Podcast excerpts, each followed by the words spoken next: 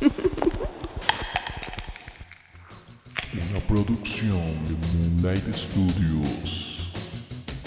Guión y dirección por John Sims. Las mujeres podemos llegar a ser más sensuales que los hombres. Por eso nos gusta amarrarlos en secreto, susurrándole al oído que solo pueden sentir y dejarse llevar por el deseo y juego de la seducción. La mujer que logró sacar el lado perverso de lo poético.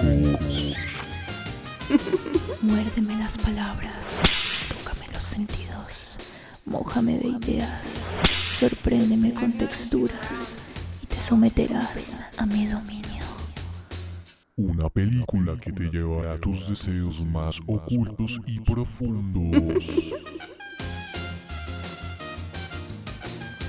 Solo en cines, estreno 28 de marzo.